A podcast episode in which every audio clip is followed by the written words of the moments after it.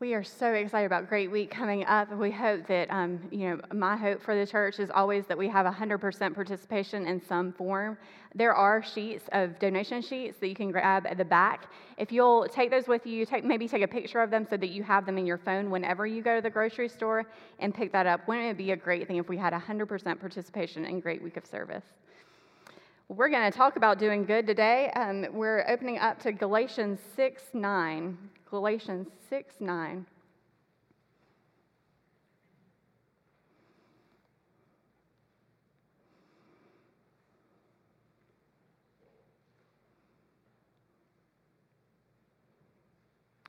Let's not get tired of doing good, because in time we'll have a harvest if we don't give up. The word of God for the people of God. Let us pray. Dear God, Holy Spirit, move within me. Use me as a vessel of your words. May those words, your words, pour out on these, your people, that they may be filled up with your word today, not so that they can keep it to themselves, not so that they can keep it in this room, in this space, in this sanctuary today, but instead so that they may take it out of these doors into the community, into the world so that others who encounter them may in turn encounter you. Dear God, those words that are not of you but are instead of me, may those words fall upon deaf ears. Amen. Well, is anyone else tired? Is anyone else tired? I don't know about you. I am tired sometimes. This morning I came in, I told Ed about my story. Every Sunday morning I have a ritual if I go to Starbucks and I let them cook my breakfast and make my coffee for me so that I don't have to do it on Sunday mornings. And so this morning I went and did my normal Starbucks run and I got in there, I got up to the Starbucks. Um, I go to the one on Rea Road. Why? Because you can order ahead, right? And so I, I go to the one in Rea Road and I sat there for a minute. My coffee is already waiting and ready for me, but I sat in my car why? Because I was too tired to walk in to get my coffee. I told Ed, I said, the biggest problem with coffee is that I need coffee to have the energy to get the coffee, and I can't have the energy to get the coffee until I have the coffee. Uh, we are tired, so I don't know about you, but I get to that part in that verse that says, Do not grow weary, do not be tired. And I stop right there because I'm like, God, I'm done. God, yeah, I have already failed, right? I'm already tired. And it's no wonder because we keep inventing ways to do things faster. Why? So that we can do more. Y'all, I love, um, I love two things Starbucks and Chick fil A. Also, Jesus. Jesus more than Starbucks and Chick fil A, but I love Starbucks and Chick fil A a lot. And, um, and I love the Chick fil A at Waverly for kind of the same reason I love the Starbucks in, at Rea Road. Why? Because you can order ahead. You can order ahead, you can drive up your car, and this nice, sweet little man or this nice, sweet little woman will come to your car door and hand you your Chick fil A. This is Waverly, right? And a lot of Chick fil A's are starting to do this. A lot of, um, I think the one in um, off of Rea Road does it too, but, but Waverly's kind of my favorite. That's my jam. It's, it's right there on the way to 485, and I love this, this Chick fil A. But the other day, I had to go to one where I had to go through the gasp drive through. And I was so frustrated by it. Y'all, I'm just confessing. If we can't confess in church, where can we confess, right? Um, I was so annoyed that I had to go through the drive through. Do you know why? I realized because I was sitting there and I really, seriously, I was reflecting on my time in Chick fil A, being frustrated with these sweet people, the nicest people in the world work at Chick fil A, as we all know. And I'm sitting there being annoyed at these little high school students who are wonderful and great and amazing and have a smile on their face because I had to wait through the drive through instead of getting it com- coming to my car. And so I prayed about it. Y'all, I am not lying. I prayed about it. And I was sitting there trying to figure out why am I so annoyed by this? Why? It doesn't take any more time. You know why I was annoyed by it? It, it once again, we're going to have a little confession time. This was why I was annoyed by it because I couldn't check my email. I am not lying to y'all. I was annoyed by it because if I'm sitting in my car and I'm waiting for them to bring my food out to me and I'm already sitting in my car, I can pull up my phone and I can check my email.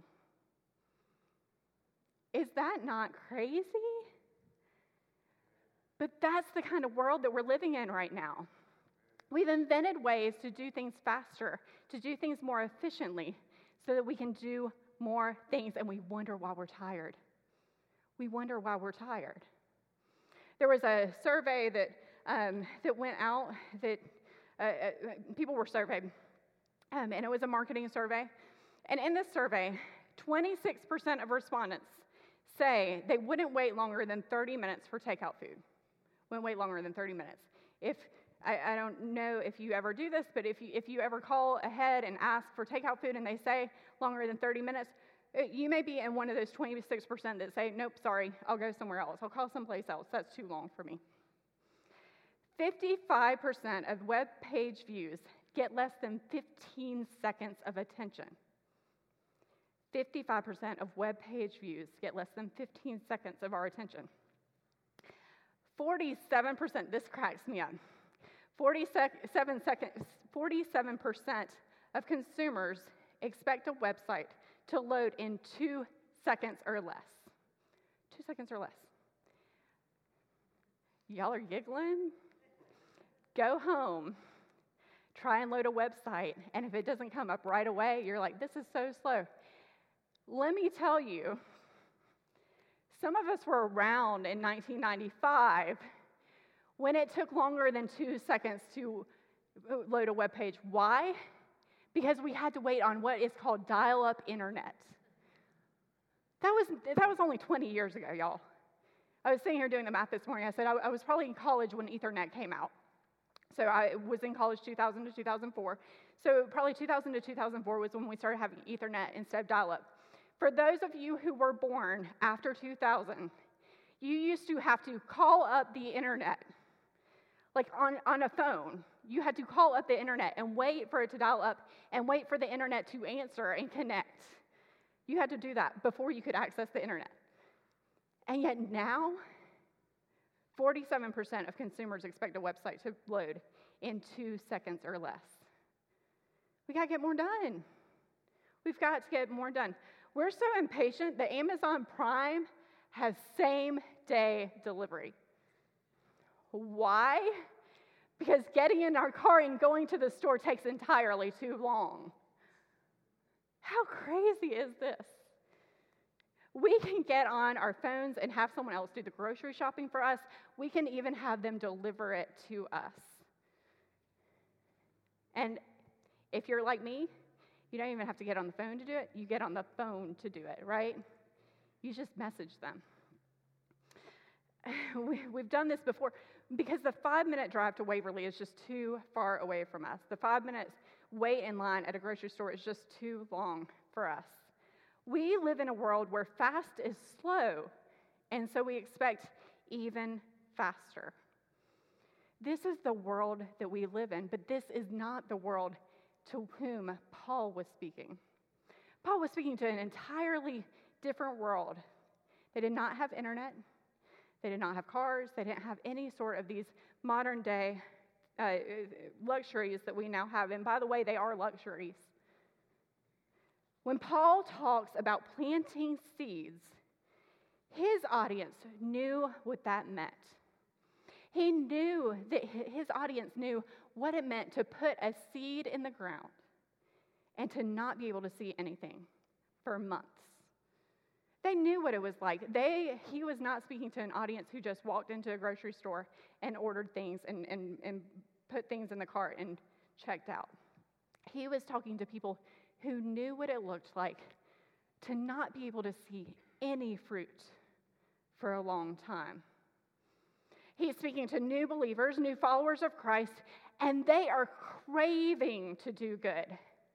They want nothing more than to do good. They are holding the weight of being good Christians in their hands. And he had just spoken to them a little bit about spiritual warfare, and he had talked to them about the fruits of the Spirit. And he's telling them, he's saying, don't grow weary of doing good because I know what you're up against right now.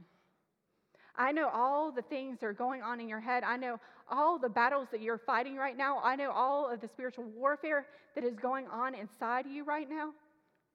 I know it, says Paul, because I'm in the middle of it too. I know how exhausting it can be to try and do good, to try and share the gospel, to try and, and spread what Christ has done to us, done for us to all of the world. You see, they may not live in the same time period as us. They may know what slow growth is, but we know what spiritual warfare is too. We know what it is to be distracted and to be in the midst of chaos and to try and focus our eyes on Christ and try and focus our eyes on doing good. Now, let's be clear. This verse says, do good, not acting good, not being good, but doing good. Actively pursuing what it means to do good for others, to bring, to, to bring the love of Christ to others. I have a personal belief. I don't think that anyone wakes up in the morning and wants to do bad, right? And, in fact, probably if you're in this room, you came into this room today, into this space today, into this sanctuary today, because you want to know, you want to be, you want to do more good. We crave that. I, I, think that we want to be a people who leave a mark of goodness on the world. I hope one day at the end of my life, I get to look back and I get to count all the things that I did that were good. We want to do that. But we are so distracted sometimes by all the things that are grabbing at our attention, that want our attention, that we can't focus on doing good. If we aren't careful, Satan can use our desire for instant gratification to lead us away from God's purpose. From God's purpose to use us to do good. Paul describes it like planting seeds with a harvest later. Now, I lived in Brown Summit, North Carolina before I moved to Weddington.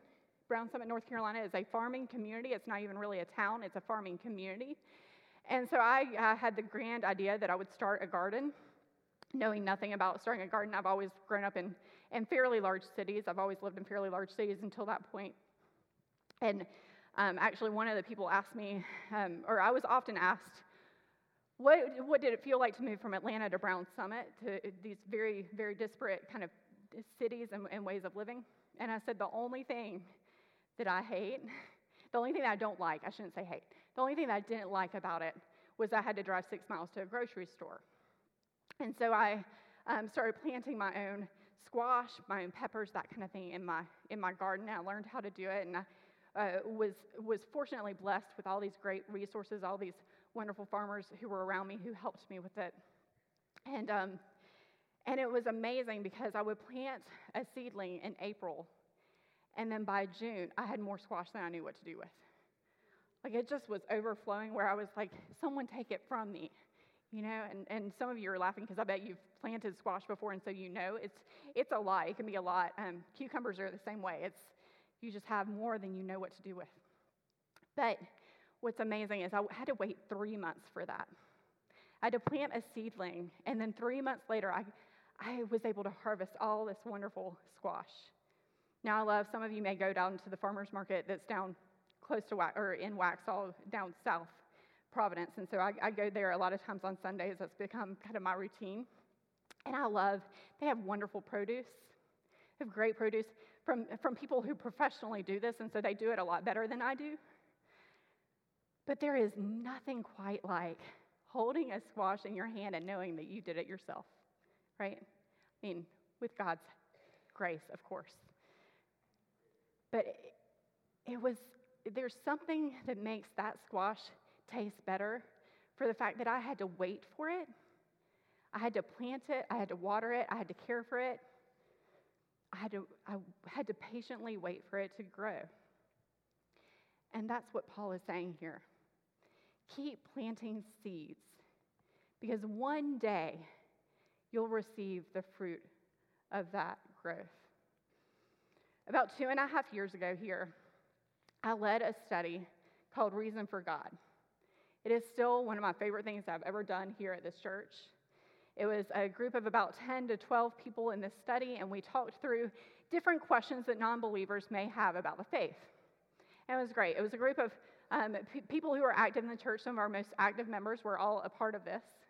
And it was really, really exciting for me to lead this group and to kind of talk through all these questions of the faith. But everyone in the room was a believer. And so someone came up to me and said, You know, you should do this with non Christians. And I will admit, I will admit that I kind of laughed and I said, Wouldn't that be great? Find me a non Christian who's willing to do this study and I will do it.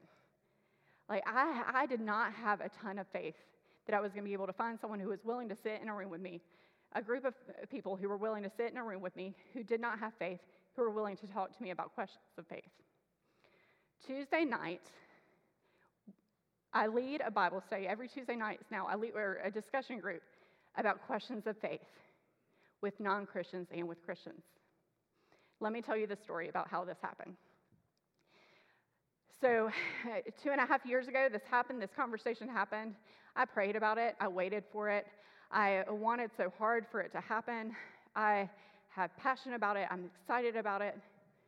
Well, about a year ago, someone approached me and said, I want to meet people in Indian Trail. Okay, well, let's get together.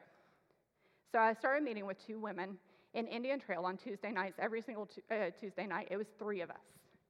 One had a life change and she left the group. And she now lives in Texas. So she had a huge life change, left the group. And so it was me and one other person for a while. Someone else would come, they would leave. Someone else would come, they would leave. There were nights when it was only me. Around December, I was about to give up. Just, we're just to have full confession time here. Around December, I was about to give up. I was about to say, you know, this is not worth my time. I'm sitting here alone a lot of nights, and that just doesn't make sense. Tuesday night, someone came up to me after we finished group, and he said, It's gotten too big. Take a moment. In December, I was going to cancel it. As of this past Tuesday night, someone came up to me and said, It's gotten too big. We may need to split it up. Y'all, God is good. But it took two and a half years of planting seeds, of hoping, of me getting to the point where I was about to stop it for it to get to that point. I believe right at that point where we are about to give up, that is when God moves.